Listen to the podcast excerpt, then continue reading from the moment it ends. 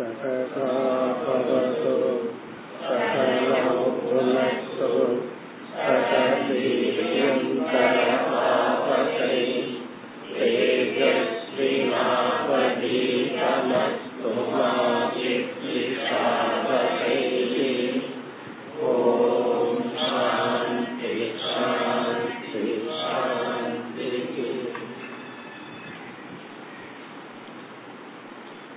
पतावद् अध्यायम् मुदल् श्लोकम् जितेन्द्रियस्य युक्तस्य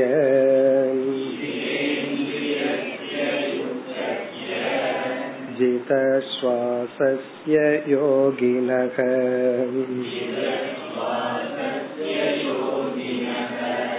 मयि धारयतश्चेतः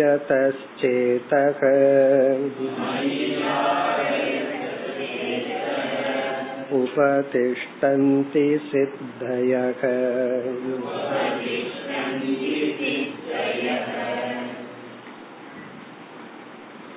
சென்ற அத்தியாயம் தியானத்தினுடைய பலத்துடன் பகவான் நிறைவு செய்தார் பக்தி என்கின்ற முக்கியமான சாதனையை வளர்ப்பதற்காக தியானத்தை உபாயமாக பகவான் கூறினார் தியானத்தை பற்றி விளக்கங்களை கூறி இறுதியில் நிர்குண பிரம்மத்தை தியானித்து நிஷ்டையடையும் பொழுது மோக்ஷம் ஜீவன் முக்தி என்ற பலனை கூறி பகவான் நிறைவு செய்து பிறகு இந்த அத்தியாயத்தை பகவான் ஒரு கருத்துடன் ஆரம்பிக்கின்றார். அதன் அடிப்படையில் உத்தவர் கேள்வி கேட்க இந்த அத்தியாயம் அமைய இருக்கின்றது. பகவான் என்ன கூறுகின்றார்? யார் தியானம் இவ்விதம் செய்கின்றார்களோ அதாவது முன் அத்தியாயத்தில் கூறியபடி இஷ்ட தேவதை காரிய பிரம்ம காரண பிரம்ம போன்ற தியானத்தை யார் செய்கின்றார்களோ அப்படி உபாசனை அல்லது தியானம் செய்கின்ற காலத்தில் அவர்கள் விரும்பியோ விரும்பாமலேயோ சில சித்திகள் அவர்கள் முன் வந்து நிற்கும். இதுதான் இந்த முதல் ஸ்லோகத்தின் சாராம்சம். யார் பிராணாயாமம் போன்ற சாதனைகளை மேற்கொண்டு தியானத்தில் ஈடுபடுகிறார்களோ அவர்களுக்கு சித்திகள் வந்து நிற்கும். இங்கு பகவானுடைய கருத்து அவர்கள் விரும்பாவிட்டாலும் வந்து நிற்கலாம். சில சித்திகள் வந்து முன்னாடி வந்து நிற்கும்னு சொன்னார். உடனே அடுத்து உத்தவர் வந்து இந்த சித்திகளை பற்றி கேள்வியை கேட்கின்றார். ஆகவே இந்த முழு அத்தியாயம் சித்திகளை பற்றி பகவான் கூறி கடைசியில் பகவான் தன்னுடைய கருத்தை சொல்ல இருக்கின்றார். நம்ம என்ன செய்கின்றோம்? உத்தவருடைய கேள்விக்கு முன் சித்தி என்றால் என்ன? அதை பற்றி சில கருத்துக்களை பார்த்துவிட்டு ஸ்லோகத்திற்குள் செல்லலாம். சென்ற வகுப்புல இதனுடைய முகவுரையை ஆரம்பித்தோம். இப்ப நம்ம சித்திகளை பற்றி சில அடிப்படை கருத்துக்கள். இந்த சித்தி என்பது மற்றவர்களிடம் இல்லாத ஒரு சக்தி. சித்தி அப்படின்னா நம்ம கிட்ட இருக்கிற எக்ஸ்ட்ரா பவர் சித்தி என்றால் ஒரு விதமான சக்தி. இந்த சித்தி வந்து எப்படியெல்லாம் ஒருவனுக்கு கிடைக்கலாம்? அத முதல்ல பார்ப்போம். யாருக்கெல்லாம் சித்திகள் வரலாம் என்றால் நான்கு விதத்துல சித்திகள் நமக்கு வரலாம். சித்தினா என்னன்னு மறுபடியும் கொஞ்சம் விளக்கம் பிறகு பார்க்க போவோம். இப்ப சித்தின்னு சொன்னா ஒரு எக்ஸ்ட்ரா ஸ்ட்ரென்த் எக்ஸ்ட்ரா பவர் மற்றவர்களிடம் இல்லாத ஒரு சக்தி. என்னென்ன சித்திகள் இருக்கு அவைகளை எல்லாம் எப்படி அடையலாம்னு இந்த அத்தியாயத்திலேயே பார்க்க போறோம். இந்த சித்திகள் வந்து ஜென்மனா? சிலருக்கு வந்து பிறப்பிலேயே சில சித்திகள் எல்லாம் வந்திருக்கலாம். ஜென்மத்திலேயே. அவர்கள் ஒரு முயற்சியும் செய்யாமல் எந்த தியானமும் பண்ணாமல் பிறப்பிலேயே கொஞ்சம் வருஷத்துக்கு அப்புறம் பத்து வயசுக்கு அப்புறமோ பதினஞ்சு வயசுலயோ அல்லது இருபத்தஞ்சு வயசுலயோ பிறப்பிலேயே அந்த அம்சம் அவருக்கு இருக்கலாம். அப்ப சில சித்திகள் சில சக்திகள் வருவதற்கு பிறப்பே காரணமாக இருக்கலாம். அதாவது இந்த பூமிக்கு அடியில தண்ணீர் ஓட்டத்தை சில பேர்னால பார்க்க முடியும். அது வந்து நம்ம கற்பனைன்னு நினைக்கிறோம் ஆனா அது ஒரு விதமான சக்தி. அவர்கள் வந்து இரும்பு ஏதோ ஒன்ன கையில ஈவன் தேங்காயை எடுத்துட்டு நகர்ந்தாலும் அவர்களுடைய உடம்புல வந்து அது ரியாக்ட் பண்ணும். அதுக்கு இன்னைக்கு சயின்ஸ் ரீதியா ஏதோ காரணம் சொல்றாங்க. அவர்களுடைய உடல்ல இருக்கிற சில தாதுக்கள் வந்து நீரோட்டத்தை வந்து சென்ஸ் பண்ணுது அப்படின்னு நல்லா சொல்கிறார்கள். ஆனா நம்ம கை தேங்காய போய் வைப்போம் அது வராது. சில பேர்த்துக்கு அந்த சித்தி இருக்கு. இது என்னன்னா ஜென்மனா பை பர்த் அவர்கள் வந்து இதுக்காக எந்த தியானமும் பண்ணல. அவர்களுக்கு அது இருக்காது. அது இது போல சில சக்திகள் சில சித்திகள் வந்து சிலருக்கு பிறப்பு நாளையும் வரலாம். அது ஒன்று. இரண்டாவது வந்து ஔஷதம். ஔஷதம்னு சொன்னா சில மூலிகைகளுக்கு சில சித்திகளை கொடுக்கற சக்தி இருக்கா? அதெல்லாம் நமக்கு இப்ப தெரியாது. என்ன மூலிகை சாப்பிட்டா என்ன சித்தி வரும்னு நமக்கு தெரியாது. ஆனா சில ஔஷதம் சில மூலிகைகளுக்கே சில சக்திகள் இருக்கா? அதாவது வந்து சில தலைகள் இருக்கா? அதை சாப்பிட்டோம் அப்படின்னா ஒரு வாரத்துக்கு பசிக்காதான். சித்திகளும் அப்படி நடக்கும். அதாவது வந்து சில சமாதிக்கெல்லாம் தியானத்துக்கு போகும் பொழுது நம்ம உடலையே உணவு இல்லாமல் வெறும் காற்ற வச்சு சர்வைவாக முடிகிற மாதிரி தியானத்துல போய் சில சித்திகள் அடையலாம். அதே போல சில இல தலைகள் எல்லாம் இருக்கா? அது அந்த சித்திய கொடுக்கலாமா? அதெல்லாம் நமக்கு இன்று தெரியாது. ஆனா சாஸ்திரத்துல சொல்லப்பட்டிருக்கு சில ஔஷதங்கள் மூலமாக சில ஹெர்பல் சில தலைகள் அதுல வந்து சில சித்திகள் கிடைக்கும். பிறகு மூன்றாவது மந்திரம். சில மந்திரத்துக்கு சில சக்திகள் இருக்காம் அதாவது வந்து பெருசா ஒருத்தன் தியானம் எல்லாம் பண்ண வேண்டாம். அந்த மந்திரத்தை அந்த மினிமம் விரதத்துடன் அந்த குறிப்பிட்ட காலத்துல சொன்னா தியானத்தினால வர்ற சித்திங்கிறத விட அந்த மந்திரம் சில சித்திகளை கொடுக்குமா. அப்படி ஜென்ம ஔஷதி மந்திரம். இப்படி எல்லாம் சித்திகள் வரலாம். இது மூன்று மூன்று முறை. நான்காவது வந்து தியானம். அதத்தான் நம்ம இங்க பார்க்க போறோம். இங்க பகவான் வந்து என்னென்ன ஓஷதிகள் எல்லாம் சொல்ல போறது கிடையாது. மந்திரத்தை எல்லாம் பகவான் சொல்ல போறது இல்ல இந்த சாப்டர்ல ஏதாவது மந்திரம் கிடைக்குமா அப்படின்னா அதுவும் சொல்ல போறது இல்ல இங்க பகவான் வந்து தியானத்தை சொல்ல போறார். தியானத்தின் மூலியமா சித்திகளை அடைதல். இந்த தியானத்தின் மூலமா சித்திகளை அடையிறது இரண்டு விதம். ஒன்று வந்து சித்திய அடையணும்னு சங்கல்பம் பண்ணி தியானம் பண்ணாம தியானம் பண்ண பர்பஸ் வேறையா இருக்கும். மனதை தூய்மைப்படுத்தணும்.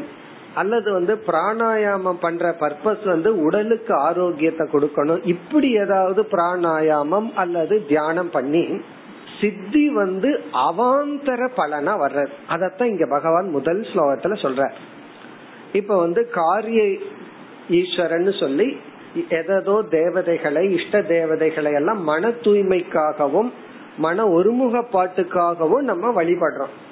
அப்படி வழிபட்டாலும் சில சமயங்கள்ல சில பேர்த்துக்கு சித்திகள் விரும்பாமல் பை ப்ராடக்டா சைடு எஃபெக்டா வந்து நிக்கும் அப்படின்னு தான் பகவான் இந்த முதல் ஸ்லோகத்துல சொல்ற அப்ப தியானத்தின் ஒரு விதம் வந்து அவாந்தர பலனா வர்ற சித்திகள். அவாந்தர பலன்னு சொன்னா அந்த தியானம் அது திடீர்னு அந்த மாதிரி கொடுத்துருது. நமக்கே தெரியாது ஏன் வந்ததுன்னு சொல்லி என்ன சித்தி வரும்னு நமக்கு தெரியாது. ஆனா சில சித்திகள் வந்து நிக்கலாம் அதுவும் உபாசனா காலத்துல ஒரு சாதகனுக்கு. ஒரு சாதகன் கர்மயோகம் பண்ணிட்டு இருக்கும் போதெல்லாம் பெரிய சித்தி வராது அதே இது ஞான யோக சாஸ்திர விசாரம் மனநம் நிதித்தியாசனத்துல எல்லாம் சித்திகள் வராது. அவன் தியானம் பண்ணிட்டு இருக்கிற காலத்துல ஜபம் இஷ்ட தேவதா தியானம் பூஜை அல்லது சில விரதங்கள் சில தவங்கள் அனுஷ்டிக்கிற காலத்துல அவனுக்கு வந்து அவாந்தர பலனா சித்திகள் வந்து நிக்கலாம். அல்லது இரண்டாவது விதமான தியானம் வந்து இந்த சித்தி வேண்டும் என்று சங்கல்ப பூர்வமா பண்றது. இவன் வந்து இந்த மாதிரி யோக சாஸ்திரங்கள்ல எல்லாம் போய் அல்லது யாராவது சில சித்திகள் அடைஞ்சவங்க கிட்ட பயிற்சி பண்ணி எனக்கு இந்த சித்திய நான் அடையணும் அதற்காக இந்த தியானம் பண்றேன்னு தியான பயிற்சியின் மூலமா சங்கல்பத்தின் மூலமா சித்திகளை அடைதல். அப்ப தியானத்துல ரெண்டு விதத்துல அடையலாம். நம்ம திட்டம் போட்டு தியானம் பண்ணி சில சித்திகளை அடையலாம். அல்லது நம்ம திட்டம் போடாம அவாந்தர பலனா வந்து நிற்கலாம். இதெல்லாம் சித்திகளை வந்து நம்ம அடையிற விதம். இப்ப தியானம் அப்படிங்கறது ஒரு விதமான கர்ம ஒரு விதமான செயல். அந்த செயலுக்கு பலனா சைடு எஃபெக்டா சித்தி வரலாம் அல்லது திட்டம் போட்டு தியானம் பண்ணி சித்தி வரலாம். இங்க நம்ம அண்டர்லைன் பண்ண வேண்டிய வார்த்தை என்னன்னா வரலாம். இந்த தியானம் பண்ணா இந்த சித்தி கண்டிப்பா வரணுங்கிற அவசியம் கிடையாது. காரணம் என்ன என்றால் இது வந்து சித்திக்கு மட்டுமல்ல நம்முடைய கர்ம தத்துவத்திலேயே ஒரு லட்சியத்தை அடையணும்னு ஒரு செயல் செய்து முயற்சி பண்ணா கண்டிப்பா நம்ம சக்சஸ் ஆகணும்னு சொல்ல முடியாது. நம்ம செயல் செஞ்சதுக்கு அப்புறம் விளைவு வரலாம் நம்ம எதிர்பார்த்ததை விட குறைவா வரலாம் அதிகமாகவும் வரலாம். இப்ப சித்திக்காக ஒருத்தன் தியானம் பண்றான் கண்டிப்பா அந்த சித்திய அவன் அவன் நினைச்சபடி அடைவான்னு சொல்ல முடியாது. அந்த அளவுக்கு தியானம் பண்ணியிருந்தாலும் அவனு வேறு சில கர்ம வினைகளோட எல்லாம் சேர்ந்துதான் அந்த பலன் நமக்கு வரும். இது சித்தி மட்டுமல்ல எல்லா விஷயத்திலும். நாம் ஒரு முயற்சிய பண்ணி அந்த முயற்சி பலன் இப்படி இருக்கணும்னு எதிர்பார்த்து செய்தா அது எதிர்பார்த்தபடி பலன் வரணுங்கிற நியதி இல்லை. சில பேர் தற்கொலை பண்ணிக்கிறன்னு முயற்சி பண்ணுவார்கள். ஆனா சக்சஸ் ஆக மாட்டாங்க.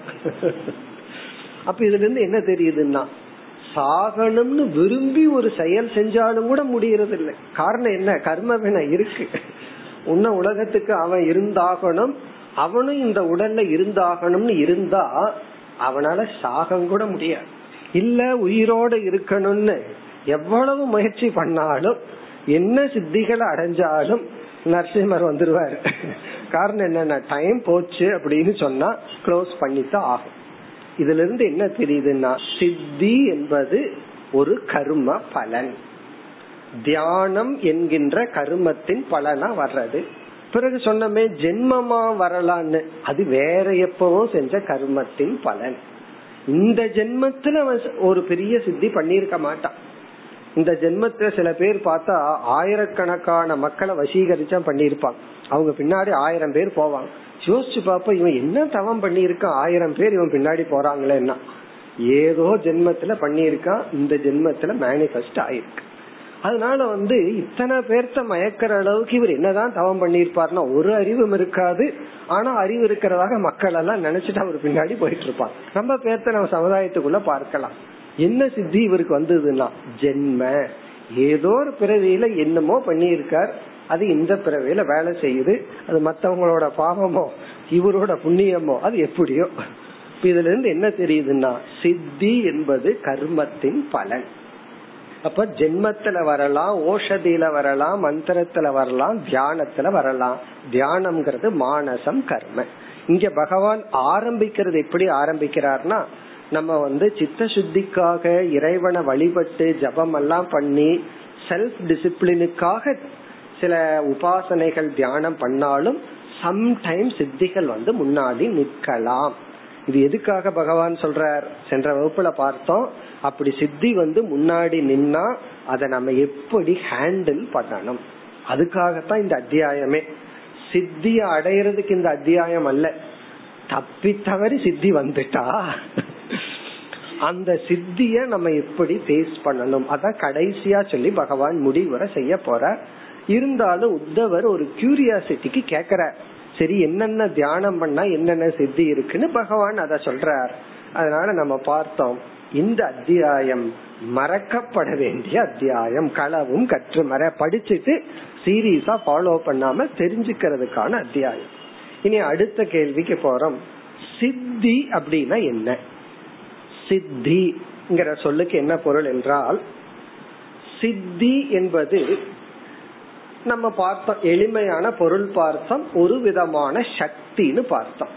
அதாவது இந்த உலகத்துல யாராவது இடத்தில் எது இயற்கையா ஒரு சக்தி இருக்கோ அந்த சக்தி நம்மிடத்துல இயற்கையாக இல்லாமல் தியானத்தின் மூலமா பெற்றால் அது நமக்கு சித்தி.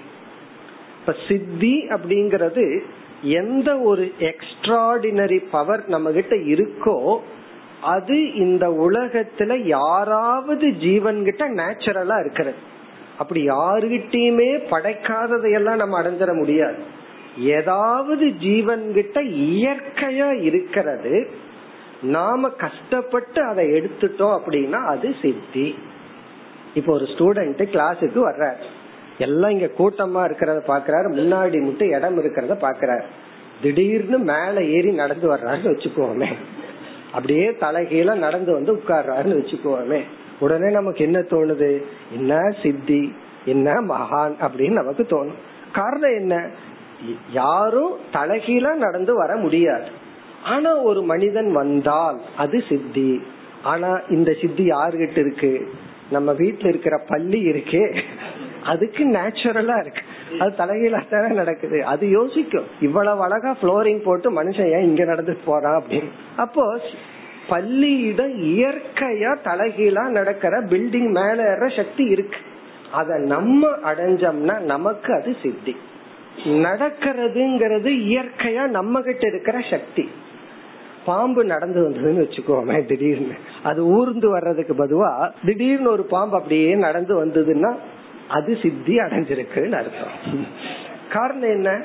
நம் அதனிடத்துல இயற்கையா இல்லாதத வேற யாராவது இடத்துல இயற்கையா இருக்கிறது ஒண்ணு அதுக்கு வந்ததுன்னா அது அதற்கு சித்தி. அப்ப சித்தி என்றால் இந்த உலகத்துல யாரிடத்திலையாவது எங்காவது இயற்கையா இருக்கிறது நாம் அதை டேப் பண்ணணும் அப்படின்னா அதற்கு பெயர் சித்தி.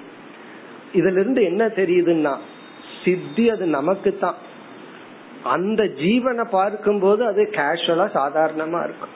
அதனாலதான் ஒரு உதாரணம் சொல்லுவார்கள். ஒரு துறவி வந்து மரத்தடியில பிச்சைக்காரனை போல ஒரு ஞானி இருந்தாராம்.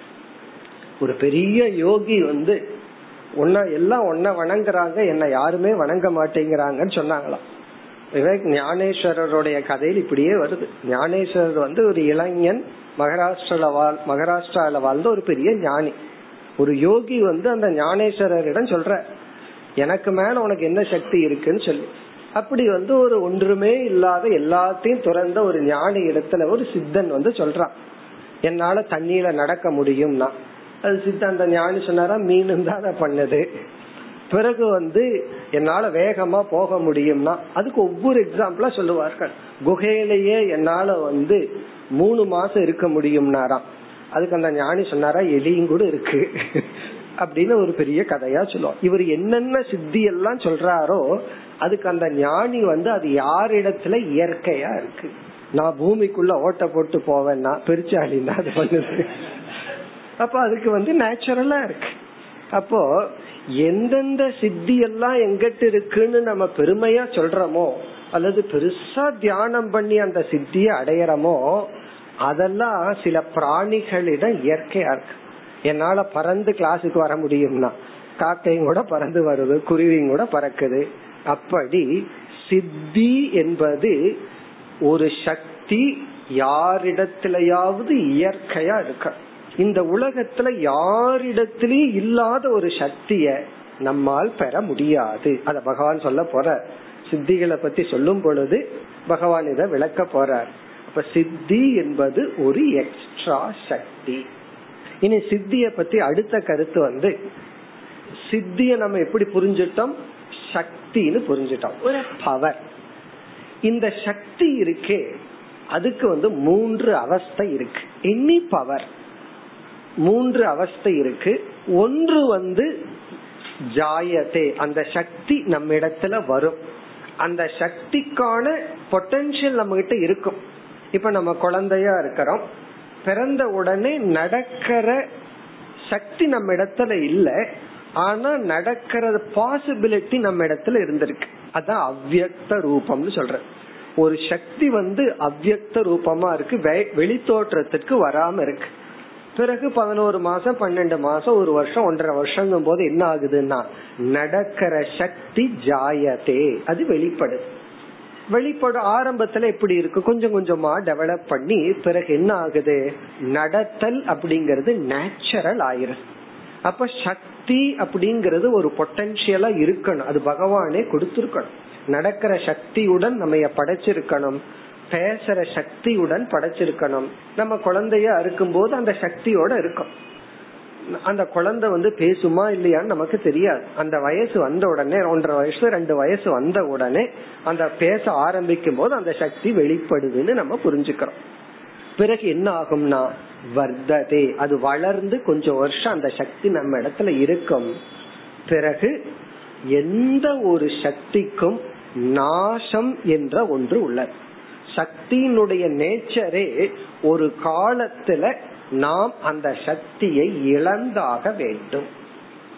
அது வந்து நடக்கிற சக்தியா இருக்கலாம் எந்த சக்தி எடுத்துக்குவோம்? அந்த பொட்டன்சியல் நம்ம கிட்ட இருந்தது அது ஜாயதே பிறகு அஸ்தி. கொஞ்ச நாள் நம்ம இடத்துல அது இருக்கு பிறகு வந்து வினஷ்யதி. அந்த சக்தி நம்ம இடத்துல இருந்து போயிரும். தொண்ணூத்தஞ்சு நூறு வயசு ஆகுதுன்னு வச்சுக்குவோமே நடக்கிற சக்தி எல்லாம் இருக்காது. அப்படி எந்த ஒரு சக்தியும் நாம் ஒரு காலத்துல இழந்தாகணும். அதே போல சித்திகளும். நம்ம வந்து கஷ்டப்பட்டு ஒரு சித்திய அடையறோம்னு வச்சுக்குவோமே. பறக்கிற சித்தியும் நம்ம பார்க்க போறோம் என்னென்ன சித்தி எல்லாம் அந்த சித்தியை அடைந்தால் அது கர்ம பலன். அந்த கர்ம பலனால அடைந்த சித்தி நம்ம இடத்துல கொஞ்ச நாள் இருக்கும். பிறகு அந்த சித்தி கொஞ்சம் கொஞ்சமா நம்ம இடத்துல நம்மை விட்டு போகிவிடும். இப்ப சித்தி வந்து பர்மனண்டா நம்ம இடத்துல இருக்காது அதாவது நம்முடைய இயற்கையான சக்தியே நம்ம விட்டு போகுதுன்னா இடையில வந்த சக்தி எப்படி இருக்கும். அதாவது பறக்கிற சக்தி இயற்கையா பகவான் நமக்கு கொடுக்கல நடக்கிற சக்தியை தான் கொடுத்திருக்காரு.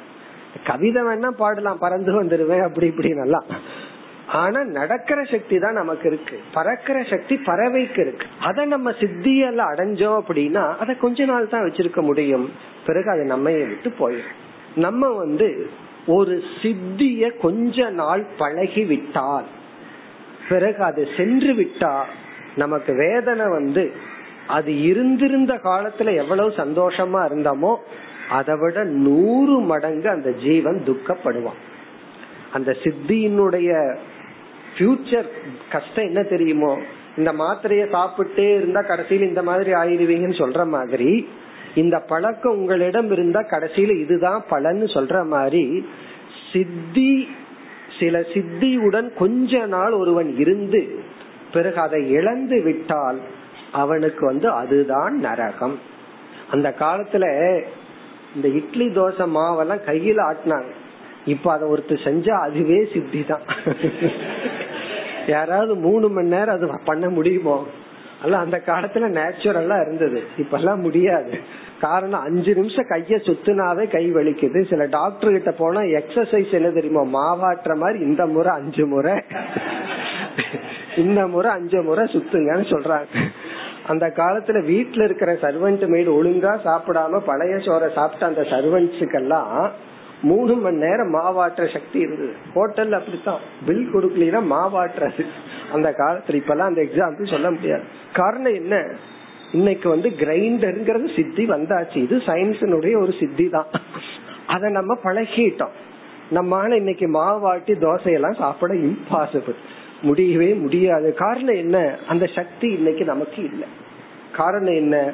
ஒரு கிரைண்டர்ல நம்ம வாழ்ந்து பழகிட்டோம் அப்படின்னா இன்று நமக்கு வந்து அதே பக்குவத்தை எடுக்கிறதுக்கு உடல் அளவுல சக்தி கிடையாது. சாதாரண மாவு விஷயத்திலேயே இப்படின்னு சொன்னா நம்ம சித்தியில ஒரு இடத்துல இருந்து இனி ஒரு இடத்துக்கு போய் பழகிட்டோம்னு வச்சுக்கோமே. அதாவது வந்து வீட் நகர்ல இருந்து இங்க வர்றதுக்கு அப்படியே பறந்து வந்து பழகிட்டோம்னு வச்சுக்கோமே. அந்த சித்தி போயிட்டு என்ன ஆகிறது?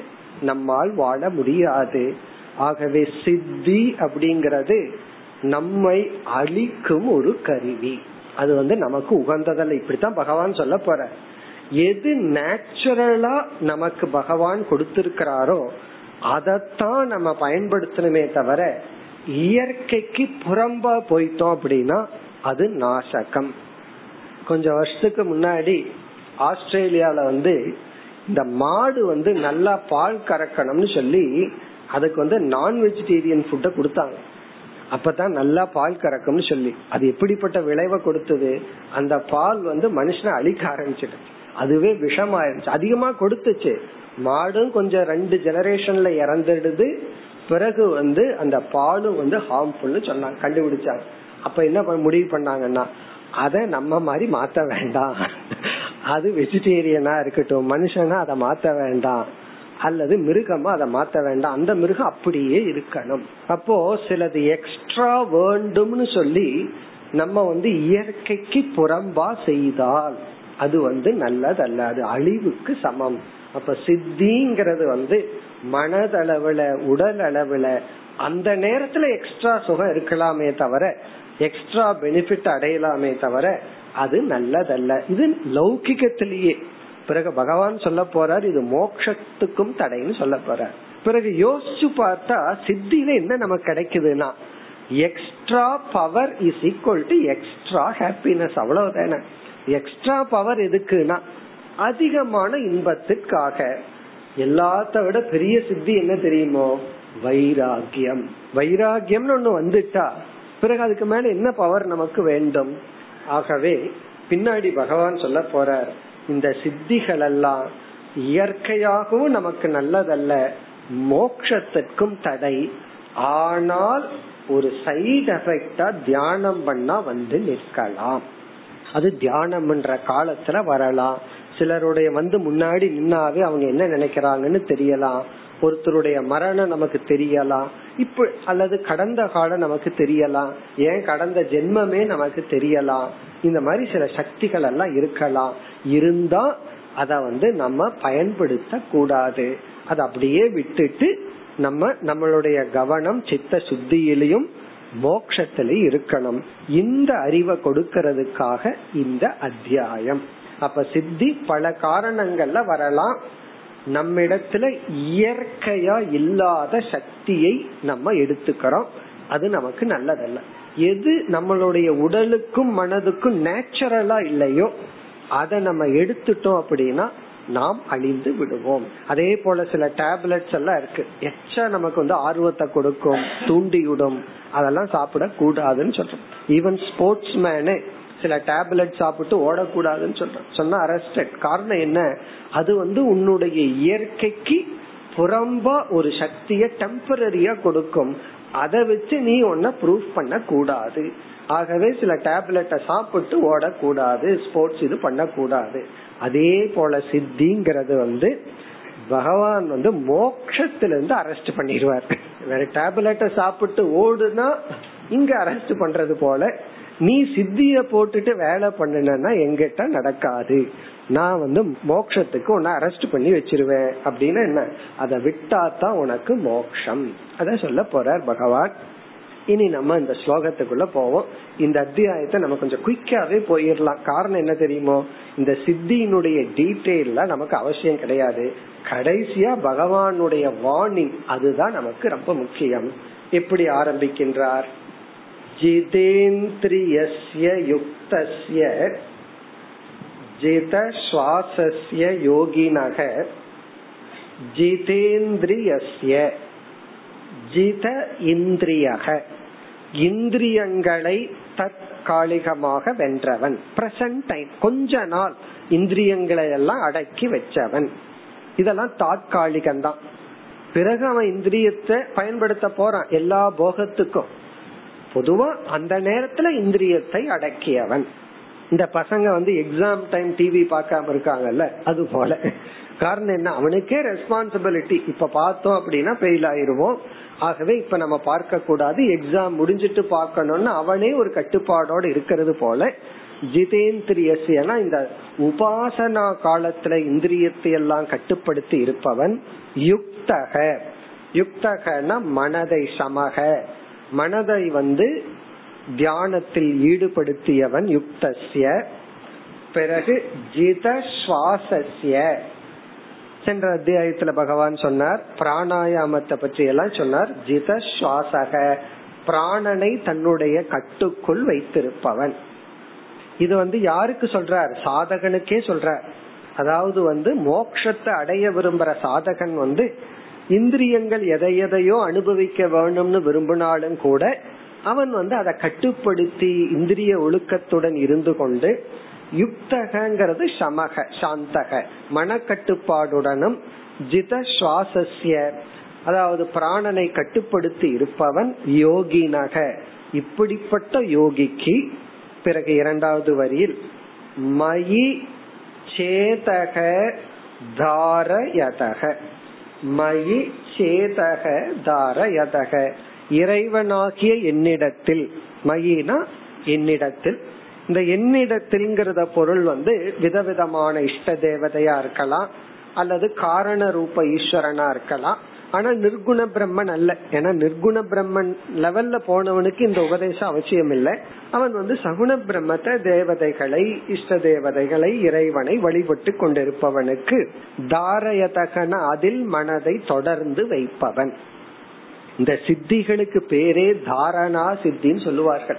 இந்த தியானத்துல தொடர்ந்து ஒரு இடத்துல மனசுல வைக்கிறது தான் தாரணை. அதுவே சித்திய கொடுத்துரும். அதாவது தொடர்ந்து மனச போக்கஸ் பண்ணிட்டு இருந்தா நமக்கு சித்திகள் வந்து விடும் இப்படிப்பட்டவனுக்கு அதாவது உபாசனை அல்லது தியானம் செய்து கொண்டிருப்பவனுக்கு உபதிஷ்டந்தி சித்தயக. சித்திகள் உபதிஷ்டந்தினா அவன் முன்னாடி வந்து நிற்கும். உபதிஷ்டந்தி அப்படின்னா அவன் முன்னாடி வந்து உட்கார்ந்துட்டு இருக்குமா. இவன் நின்னுட்டு இருந்தான்னா சித்தி வந்து இவன் முன்னாடி இருந்து கெஞ்சிட்டு இருக்குமா. என்ன எடுத்துக்கோ எடுத்துக்கோ நான் வர்றேன் அப்படின்னு சொல்லி. சித்தையகன சில சித்திகள் பொதுவா பகவான் சொல்றாரு சித்திகள் எல்லாம் உபதிஷ்டந்தினா முன் வந்து அமர்ந்து நிற்கும் அல்லது நிற்கும். உபதிஷ்டந்தினா உட்கார்ந்துருக்கான்னு அர்த்தம். உபவிஷத்துனா உட்காருன்னு அர்த்தம். உபதிஷ்டந்தினா முன்னாடி வந்து உட்கார்ந்து இருக்கும் அப்படின்னா இவனுக்காக காத்துட்டு இருக்குமா. இப்ப இங்க வந்து பகவான் என்ன பண்றார்? சென்ற வகுப்பு சென்ற அத்தியாயத்துல தியானத்தை பற்றி சொன்னதுனால இங்க வந்து கேஷுவலா பகவான் சொல்றாரு தியானம் பண்ற காலத்துல சித்திகள் எல்லாம் வரும். உத்தவர் பேசாம கேள்வி கேட்காம இருந்திருந்தா பகவான் கடைசி பத்து ஸ்லோகத்துல என்ன சொல்லணுமோ அதை இப்பவே சொல்லியிருப்பாரு. அப்படி சித்திகள் எல்லாம் வந்து நின்னா நீ வந்து அதுக்காக மயங்கி விடாத அதுல வைராகியத்தை அடைந்து அந்த சித்தி லட்சியம் அல்ல அது உன்னிடத்தில் கொடுக்கப்படாத ஒரு சக்தி இயற்கையா இல்லாத ஒரு சக்தி வேறொரு ஜீவனிடத்துல இயற்கையா இருக்கிற சக்தி அதையெல்லாம் நீ எடுத்துட்டு உன் வாழ்க்கையை அழிச்சுக்காதன்னு சொல்லியிருப்பார். ஆனா அடுத்த ஸ்லோகத்துல என்ன பண்ணிட்டார்? உத்தவருக்கு வந்து இந்த சித்திகளை பத்தி எல்லாம் கொஞ்சம் தெரிஞ்சுக்கணும்னு ஆசை. ஆகவே உத்தவர் கேள்வியை கேட்கின்றார். அதற்கு பதிலா பகவான் வந்து பல ஸ்லோகங்கள்ல விளக்கி பிறகுதான் பகவான் என்ன சொல்ல விரும்புறாரோ அதை சொல்ல போற. ஆக்சுவலி பகவான் வந்து இந்த அத்தியாயத்துல எதை சொல்ல விரும்புறாருன்னா நீங்கள் தியானம் செய்தா சித்திகள் வரும் அந்த சித்திய இப்படி பேஸ் பண்ணணும்னு சொல்ல வர்ற உடனே இவர் சித்திய பத்தி கேள்வியை கேட்டதுனால அதற்கு பதில் சொல்லிவிட்டு பிறகு பகவானுடைய கருத்தை சொல்ல வர்றார். அது கடைசி சில ஸ்லோகங்களில். இனி அடுத்த ஸ்லோகத்துல உத்தவர் வந்து சித்திகளை பற்றி கேள்வியை கேட்கின்றார் இரண்டாவது ஸ்லோகம் ஹயாதாரணயா காஸ்வித்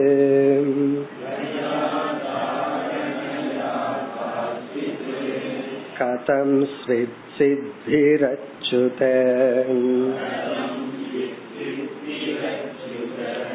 कति वा सिद्धयो ब्रूहि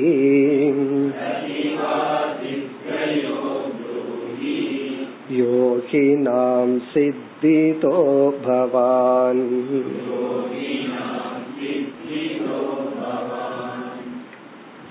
இந்த ஸ்லோகத்தில் உத்தவர் சித்திகளை பற்றி நான்கு கேள்விகளை கேட்கின்றார் நாலு கேள்வி சித்திகளை பத்தி கேட்கிறார் முதல் கேள்வி வந்து எவ்வளவு சித்திகள் உள்ளன நம்பர் ஹவு மெனி எத்தனை சித்திகள் எல்லாம் இருக்கு? இரண்டாவது வந்து நேச்சர். அந்த சித்திகளினுடைய தன்மை என்ன? நம்பர் ஃபர்ஸ்ட் அதாவது என்னென்ன சித்தி இருக்கு? எத்தனை சித்தி இருக்குன்னு நம்பர் கேக்குற. பிறகு இரண்டாவது வந்து நேம் அந்த சித்தியினுடைய பெயர். இரண்டாவது வந்து நேம் பெயர். ஃபர்ஸ்ட் நம்பர் எத்தனை சித்திகள் இருக்கு? கவுண்ட் பண்ணுனா பிறகு ஒவ்வொரு சித்தியினுடைய பெயர் என்ன? மூன்றாவது நேச்சர் அந்த சித்தியினுடைய தன்மை என்ன? நம்பர் நேம் நேச்சர் நம்பர்னா எத்தனை சித்தின்னு என்யூமரேட் பண்ணி சொல்லுங்க. ஒன்னு ரெண்டுன்னு எத்தனை சித்தி இருக்கு? இரண்டாவது அந்தந்த சித்தியினுடைய பெயர் என்ன? மூன்றாவது அந்த சித்திகளினுடைய தன்மை என்ன? நான்காவது கேள்வி அதை அடையும் உபாயம் மீன்ஸ் அந்தந்த சித்திய அடையிறதுக்கான மார்க்கம் என்ன? எப்படிப்பட்ட தியானம் பண்ணா அந்த சித்திய அடைய முடியும்? இதுதான் கேள்வி. அதாவது எவ்வளவு சித்தின்னு சொல்லுங்க. அந்தந்த சித்தியினுடைய பெயரை சொல்லுங்க. பிறகு அந்த சித்தியினுடைய நேச்சர் என்ன? இந்த சித்திக்கு இந்த சக்தி இந்த சக்தின்னு சொன்னா பத்தாதே. இந்த சக்தி என்ன பண்ணும்? அதனுடைய நேச்சர் என்ன? பிறகு எந்த தியானம் பண்ணா அந்த சக்தியை அடைய முடியும்? இப்படி கேள்வி கேட்கிறார். இனி அதற்கு பகவான் பதில் சொல்ல போறார். இந்த ஸ்லோகத்திற்குள் சென்றால் இரண்டாவது வரியில முதல் பகுதி கதிவா கதிவா அப்படிங்கிறது நம்பர் எத்தனை சித்திகள்? எவ்வளவு சித்திகள்? கதிவா சித்தையக. கதிவா சித்தையகனா எத்தனை நம்பரை கேட்கிறார்? பிறகு வந்து முதல் வரியில இரண்டாவது கயா தாரணையாவுக்கு அப்புறம் காஸ்வித் காஸ்வித்ங்கிற சொல்ல சித்தியோட சேர்த்திக்கணும். காஸ்வித் சித்தையகனா நேம். அந்த சித்திகளினுடைய பெயர் என்ன? காஸ்வித். காஸ்வித் சித்தையக. அந்த பேரு பேர் என்ன? சித்திக்கான நேம் என்ன? அடுத்த சொல் கதம் ஸ்வித். கதம் ஸ்வித் அப்படின்னா நேச்சர். கதம் சித் கதம் ஸ்வித் சித்திகி. கதம் ஸ்வித்னா அதனுடைய தன்மை என்ன? பிறகு முதல் சொல் கயா தாரணையா அப்படின்னா என்ன தியானத்துல அந்த சித்திய அடைய முடியும்? அதற்கான உபாயம் மீன்ஸ் இப்ப கயா அப்படின்னா எப்படிப்பட்ட தாரணையான இங்க தியானம். எப்படிப்பட்ட தியானத்தின் மூலமாக என்ன நம்பரை என்ன பெயரை உடைய எப்படிப்பட்ட தன்மையை உடைய எவ்வளவு சித்திகள் உண்டோ அதை எனக்கு கூறுங்கள். சித்திகி அச்சுத. அச்சுதன ஹே அச்சுத கிருஷ்ணா.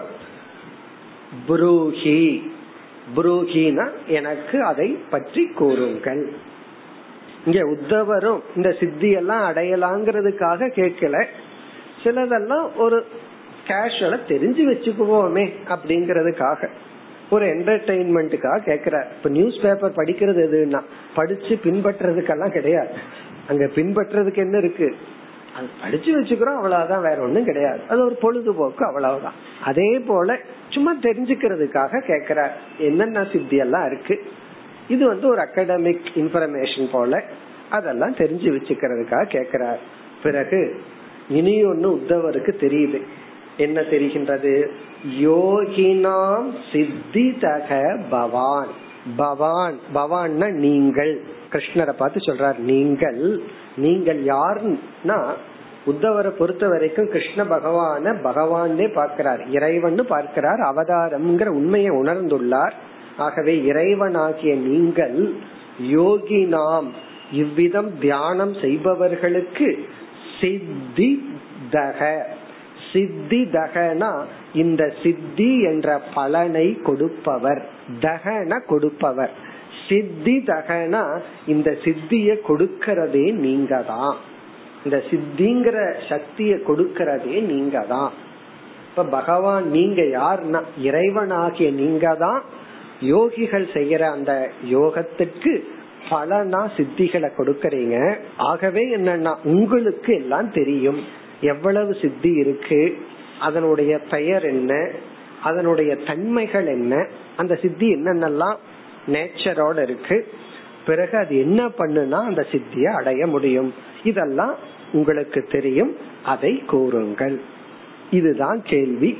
இனி பகவான் வந்து இந்த கேள்விக்கான பதிலத்தான் இந்த கடைசி வரைக்கும் சொல்ல போற பிறகு கடைசி ஒரு ஏழு எட்டு ஸ்லோகத்துல இந்த பதில நிறுத்திட்டு இந்த சித்திகள் எல்லாம் நம்ம மோட்சத்திற்கு தடை. இது நம்ம இடத்துல இயற்கையா இல்ல. இதெல்லாம் நம்ம பண்ண வேண்டாம். விற்று. இத விடுறதுதான் பெரிய சித்தி அப்படின்னு சொல்ற அதாவது ரவீந்திரநாத் தாகூர் வந்து ஒரு ஒரு பயிற்சியில give me strength give me ஒரு பெரிய லிஸ்ட் எனக்கு சக்தியை கொடு சக்தியை கொடுன்னு. கடைசியா சொல்றாரு give me strength to surrender all my ஸ்ட்ரென்த்னு சொல்ற எனக்கு கடைசியா ஒரு சக்தி வேணும்னா என்னன்னா நீ கொடுத்த எல்லா சக்தியும் உனக்கு சரண்டர் பண்ற சக்தின்னு சொல்ற அப்படி நமக்கு வந்து எந்த சித்தியும் வேண்டாம். எது நமக்கு இயற்கையா இருக்கோ அதை தூங்க வைக்காம அதை பயன்படுத்தி இருந்தா போதும். நமக்கு பறக்கிற சக்தி வேண்டாம் நடக்கிற சக்தி ஒழுங்கா இருந்தா போதும். ஒரு எழுபது எழுபத்தஞ்சு வயசு படியேற சக்தி இருந்தா போதும். சாப்பிட்டா ஜீரணிக்கிற சக்தி இருந்தா போதும். அதெல்லாம் இயற்கையா இருக்கிற சக்தி அதுக்கே இல்ல. சில பேர்த்துக்கு ஒரு மாத்திரை போட்டா தான் அது ஜீர்ணிக்குது. பிபி ஒழுங்கா இருந்தா போதும். அப்படி இன்சுலின் அதுக்கு மருந்து சேர்த்தாம பாடியில பகவான் அது சக்தி கொடுத்திருக்காரு. நம்ம சாப்பிடுற மாதிரி சாப்பிட்டு அந்த சக்தியை ஒழுங்கா மெயின்டைன் பண்ணா போதும். நம்ம இல்லாத சக்தி ஒண்ணு தலையில எடுத்து வச்சுட்டு பகவான் சொல்ல போற அதாவது சித்தியில என்ன ஆகும்னா சித்திக்காக பண்றவன் எக்ஸ்ட்ரா சக்தியை எடுத்துட்டு நேச்சுரலா இருக்கிற சக்தியை லூஸ் பண்ண போறான். இயற்கையா நம்ம கிட்ட என்ன சக்தி இருக்கோ அதையெல்லாம் இவன் டேமேஜ் பண்ணி இல்லாத ஒரு சக்தி. அது பள்ளி கிட்ட இருக்கும். அதை இவன் எடுத்துக்க போறான். என்ன பிரயோஜனம்னா சில தியானங்கள் எல்லாம் சித்திக்காக சில செய்யற தியானம் உடலினுடைய சக்தியை இழக்க செய்யும் மனதினுடைய சக்தியை இழக்க செய்யும் ஒரு ஆங்கிள் அதனால அதெல்லாம் வேண்டான்னு பின்னாடி சொல்ல போற அந்த போர்ஷன் வர்ற வரைக்கும் நமக்கு நீ என்னன்னா இது ஒரு இன்ஃபர்மேஷன் இப்படி எல்லாம் சித்தி இருக்கு. அந்த சித்தியை இப்படி எல்லாம் தியானம் பண்ணலாம் அடையலாம். அவ்வளவுதான். அதனால நம்ம அடுத்த ஸ்லோகத்தில் ஆரம்பிச்சு அந்த கடைசி பகுதி வர்ற வரைக்கும் கொஞ்சம் கிளாஸ்ல தூங்கிட்டாலும் பரவாயில்ல. காரணம் என்னன்னா தூங்கி எந்திரிச்சதுக்கு அப்புறம் கடைசியில மறக்க வேண்டியதுதான். ஜஸ்ட் ஒரு இன்ஃபர்மேஷனா நம்ம எல்லாம் பார்க்கலாம். ஆனா என்னன்னா இத படிச்சு கொஞ்சம் ஆசை வந்துடக்கூடாது ஏன்னா இந்த சித்தியினுடைய தன்மைகளை எல்லாம் கேட்டா நமக்கே ஆசை வந்துடும் இது கொஞ்சம் இருந்தா நல்லா இருக்குமே அப்படின்னு ஆசை வந்துடும் அதனால ஆசை வராம இத படிப்போம். இந்த ஒரு போர்ஷன் மட்டும்தான். மத்த இடமெல்லாம் அப்படி இல்ல மத்த இடம் படிக்கும் போது ஆசையோட படிக்கணும். இது ஒரு இன்ஃபர்மேஷனா படிப்போம். இனி பகவான் பதில் சொல்ல ஆரம்பிக்கின்றார். அடுத்த ஸ்லோகம். சித்தயோஷ்டாதச புரோக்தா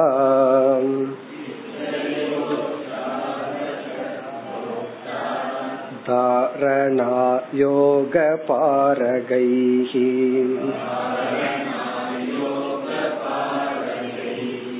तासामष्टौ मत्प्रधानाः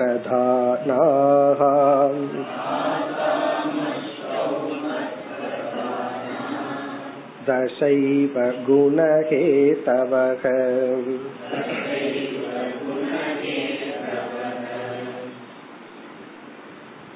உத்தவருடைய கேள்வியில் முதல்ல எவ்வளவு சித்திகள் இருக்குன்னு கேட்டார். நம்பர் எத்தனை நம்பர் கேட்டார் பிறகுதான் அந்த பெயரை கேட்டார். எத்தனையோ சித்திகள் எல்லாம் இருக்கு. இங்க பகவான் என்ன செய்கின்றார்? எக்ஸாம்பிள் உதாகரணத்துக்காக மட்டும் இருபத்தி மூன்று சித்திகளை சொல்ல போறார். எக்ஸாம்பிளுக்கு தான் சொல்ல போறார். சொல்லிட்டு பிறகு சொல்லுவார் இன்னும் எவ்வளவோ இருக்கு. நான் சாம்பிளுக்கு இருபத்தி மூணு சித்தி சொல்றேன்னு சொல்ல போற. அதில் இந்த ஸ்லோகத்துல முதலில் பதினெட்டு சித்திய அறிமுகப்படுத்துறார். முதல்ல பதினெட்டு சொல்லுவார் அதுக்கப்புறம் அஞ்சு சொல்லுவார். இந்த பதினெட்டையும் பகவான் இரண்டா பிரிக்கிறார். எட்டு பத்து அப்படின்னு பிரிக்கிறார். அப்ப நம்பர் என்னன்னா eight plus ten plus five அதான் நமக்கு நம்பர் அதுக்கெல்லாம் நேம் நேச்சர் உபாயம் இதெல்லாம் பார்க்க போறோம். இந்த அத்தியாயத்துல என்ன பண்ண போறோம்னா இருபத்தி மூன்று சித்திகளினுடைய பெயர் அந்த சித்திகளினுடைய தன்மை என்ன தியானம் பண்ணுனா அந்த சித்திய அடையலாம். அதுதான் இந்த அத்தியாயத்தினுடைய சாராம்சம். அந்த இருபத்தி மூணு எப்படி பகவான் பிரிக்கிறார்? முதல்ல பதினெட்டு சித்தின்னு இந்த ஸ்லோகத்துல அறிமுகப்படுத்தி இந்த பதினெட்டையே எட்டு பத்துன்னு பிரிக்கிறார். இந்த முதல் எட்டு சித்திகள் என்ன சொல்றார் பகவான்? நம்ம சித்திய பற்றி பார்க்கும்போது ஒரு கருத்து பார்த்தோம். சித்தி என்பது யாரிடத்திலாவது ஏதாவது ஒரு இயற்கையில இயற்கையா இருக்கிற சக்தின்னு பார்த்தோம். நம்ம இடத்துல அது இப்ப இயற்கையா இல்லை. இதுல பகவான் என்ன சொல்றார்? அந்த எட்டு சித்திகள் இறைவனாகிய என்னிடத்தில் இயற்கையா இருப்பது. அது வந்து அஷ்ட மகா சித்திகள் இது எல்லாத்துக்கும் தெரிஞ்சதுதான். அனிமான்னு சொல்லி எட்டு சித்திகள் நம்ம பல முறை கேள்விப்பட்டிருப்பீங்க படிச்சிருப்போம். அந்த எட்டு சித்திகளை வந்து என்ன சொல்றார்? என்னிடத்தில் இயற்கையாக இருக்கின்ற சக்திகள். அது வந்து எட்டு. பிறகு பத்து சித்தி என்னன்னா சத்துவ குண உத் ஜென்ய சித்தின்னு சொல்ல போற. சத்துவ குணம்னா நம்முடைய சத்துவ குணத்தை உத்கர்ஷம்னா அதிகமாக வளர்த்தி கொண்டால். நம்ம சத்துவ குணத்தை அதிகமா வளர்த்தி தியானம் பண்றதுனால கிடைக்கக்கூடிய சித்திகள் வந்து பத்து. அப்படி இங்க வந்து பதினெட்டு சித்திகள். இப்ப எட்டு சித்தி என்ன? அது என்னன்னு நம்ம பார்க்க போறோம். அதுக்கான உபாயத்தையும் பகவான் சொல்ல போறார். அது இறைவனிடத்துல இயற்கையா இருக்கு. பகவானுடைய நேச்சர் பகவான் இடத்துல இது இயற்கையா இருக்கான் அதை நம்ம டேப் பண்ண பிடிக்கிறோம். பகவான் கிட்ட என்ன எட்டு இயற்கையா இருக்கோ அதுவும் ஃபுல்லா கிடைச்சிடாது. அதுல ஏதோ ஒரு சின்ன போர்ஷன் நமக்கு கிடைக்கும். இப்ப வந்து பறவையின் இடத்துல கழுகு இடத்துல அவ்வளவு தூரம் பறக்கிற சக்தி இருந்ததுன்னா நம்ம ஏதோ சித்திய அடைஞ்சு பறக்கிறோம்னா உடனே அவ்வளவு தூரத்துல போய் பறந்துருவோம்னு அர்த்தம் இல்ல. ஏதோ பத்தடியில பறக்கலாமே என்னமோ தெரியல. அது பறக்கிறவங்களுக்கு தான் தெரியும். ஆகவே அதுல கொஞ்சம் தான் நமக்கு கிடைக்கும். ஏன்னா அதுக்கு இயற்கையா இருக்கு. கொஞ்சம் தான் நமக்கு கிடைக்கும். அப்படி பகவான் இடத்துல இயற்கையா இருக்கிற எட்டு சித்திகள்ல நம்ம ஏதோ ஒரு போர்ஷன் ஒரு அம்சத்தை வேணா தியானத்தின் மூலமா பெறலாம். அது எட்டு பிறகு பத்து அப்படி இங்க அறிமுகப்படுத்துறார். இப்ப ஸ்லோகத்திற்குள் சென்றால் சித்தயக அஷ்டாதச. அஷ்டாதசன பதினெட்டு. சித்தகன சித்திகள் பதினெட்டு. நம்பரை சொல்றார். ஏன்னா இவர் நம்பர் வேற கேட்டிருக்காருல்ல. அதனால நம்பரை கேட்ட கேள்விக்கு பதில் சொல்ற கேள்விப்படி பதில் சொல்ற நம்பரை சொல்லுங்கன்னு சொன்னாரல்ல. அதனால அஷ்டாதச புரோக்தாகா. சாஸ்திரங்களில் பேசப்பட்டுள்ளது. பதினெட்டு சித்திகள் பேசப்பட்டுள்ளது. எவர்களால்? யோக தாரண பாரகைகி இந்த சித்திகளை அடைந்தவர்களால் கோரப்பட்டுள்ளது. தாரணா யோக. தாரணா அப்படின்னா ஒரு விதமான தியானம். அதாவது நம்ம மனச தொடர்ந்து ஒரு இடத்துல வச்சிருக்கிறதுக்கு பேரு தாரணா. நம்ம தாரணைய தியானம்னு புரிஞ்சுக்குவோம். தாரணா யோகம் தாரணா என்ற சாதனை. பாரகன கரை கண்டவன் அர்த்தம். கரை கண்டவர்களால் தியானம் என்கின்ற சாதனையில் கரை கண்டவர்களால் பதினெட்டு சித்திகள் கூறப்பட்டுள்ளது. அப்படின்னு பகவான் வந்து ஃபர்ஸ்ட் லைன்ல வந்து நம்பரை சொல்ற பிறகு இந்த பதினெட்டையும் முடிச்சிட்டு மறுபடியும் ஒரு அஞ்சு இருக்குன்னு மறுபடியும் ஒரு அஞ்சு சொல்ல போற தாரணா யோக பாரகைகி புரோக்தாகா அதாவது தாரணை தியானம் என்ற யோகத்தின் கரை கண்டவர்களால் பதினெட்டு சித்திகள் கூறப்பட்டுள்ளது. இனி இரண்டாவது வரியில் தாசாம். தாசாம்னா அந்த பதினெட்டு சித்திகளில் அஷ்டௌ எட்டு விதமான சித்திகள் மத் பிரதானாகா என்னுடைய சுவாவமாக இருப்பது. அது என்னிடத்துல நேச்சுரலா இருக்கு? அது அவதார தத்துவமா இருக்கலாம் ஈஸ்வர தத்துவமா இருக்கலாம். இப்ப ஈஸ்வரனிடத்துல இயற்கையா இருப்பது எட்டு. பிறகு மீதி பத்து தச ஏவ. தசைவன மீதி பத்து. பதினெட்டுல எட்டு வந்து என்னிடத்துல நேச்சரா இருக்கிறது. மீதி பத்து வந்து குணஹேதவக. குணஹேதவகனா சத்துவ குண வளர்ச்சியினால் கிடைப்பது. அப்ப எட்டு வந்து ஈஸ்வரனிடத்தில் இருக்கின்ற எட்டு சித்திகள். பிறகு குணஹேதவகனா சத்துவ குணத்தை நாம் பெருக்கிக் கொண்டால் அப்படி பெருக்கிக் கொள்வதனால் வருகின்ற சித்திகள் பத்து. இப்ப வந்து பகவான் ஒரு கேள்விக்கு பதில் சொல்லிட்டார். அதாவது நம்பரை சொல்லிட்டார். பின்னாடி சொல்ல போறாரு இந்த நம்பர் எக்ஸாம்பிள் தான் இதுக்கு மேல எத்தனையோ இருக்குன்னு. இனி அடுத்தது என்ன பண்ண போறார்? இந்த பதினெட்டு சித்திகளினுடைய பெயர் அதனுடைய தன்மை. அந்த தன்மையை பகவான் சொல்ல போறதில்ல காரணம் அந்த பெயரிலேயே தன்மை அடங்குகிறது. உடனே மீன்ஸ சொல்லிடுவார் இந்த பெயரை கேட்டாவே சித்தியினுடைய பெயரை கேட்டாவே அந்த பேரினுடைய தன்மையும் அதுல இருக்கும். இனி அடுத்த ஸ்லோகத்துல பகவான் சித்திகளினுடைய தன்மையையும் பெயரையும் கூறப் போகின்றார் நான்காவது ஸ்லோகம் அனிமா மகிமா மூர்த்தேः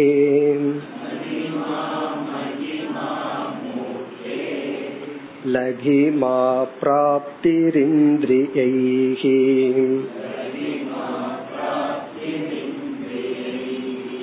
प्राकाम्यं श्रुतदृष्टेषु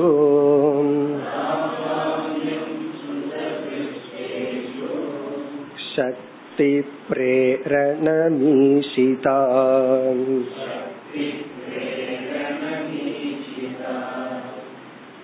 நான்கு ஐந்து இந்த இரண்டு ஸ்லோகங்களில் அந்த எட்டு சித்திகளை கூறுகின்றார். இறைவனுடைய சுவாவமாக இருக்கின்ற எட்டு சித்திகள். அதுக்கப்புறம் பத்து சித்திகளை சொல்ல போறார். அதுல இந்த நான்காவது ஸ்லோகத்துல அந்த எட்டுல ஆறு முதல் ஆறு சித்திகள். அடுத்த ஸ்லோகத்துல இரண்டு. இந்த எட்டை தான் நம்ம வந்து அஷ்டமகா சித்திகள் அப்படின்னு சொல்றோம். இதுதான் முக்கியமா பதஞ்சலி மற்ற எல்லா இடங்கள்லயும் பேசப்படுவது. இதெல்லாம் நம்ம பல முறை எங்காவது படிச்சிருக்கலாம். அஷ்டமகா சித்திகள். இதுல வந்து இந்த எட்டு வரிசையா சொல்ல போற. இதனுடைய பெயரை கேட்டாலேயே அதனுடைய தன்மையும் நமக்கு விளங்கும். இந்த சித்திகளை எல்லாம் நம்ம ஃபர்ஸ்ட் படிக்கும் போது இதனுடைய நேச்சரை கேட்கும் போது நமக்கு ஒரு சந்தேகம் வரலாம். இதெல்லாம் உண்மையிலேயே நடக்குமா? நிஜமாலுமே இருக்கா இல்ல கற்பனை தேனா? இதெல்லாம் நடக்குமான்னு ஒரு சந்தேகம் வரலாம். அந்த சந்தேகம் வந்து இப்ப வர்ற லேட்டஸ்ட் சயின்ஸ்னால அந்த சந்தேகம் நீக்கப்படுகிறது. நம்ம முன்னவாவது சந்தேகப்படுறதுக்கு ஒரு வாய்ப்பு இருந்தது. இந்த ஐன்ஸ்டீனோட தியரி இருக்கே. அது அந்த சந்தேகத்தை எல்லாம் நீக்கிறது. அவரோட தியரி படி வந்து matter is equal to energy.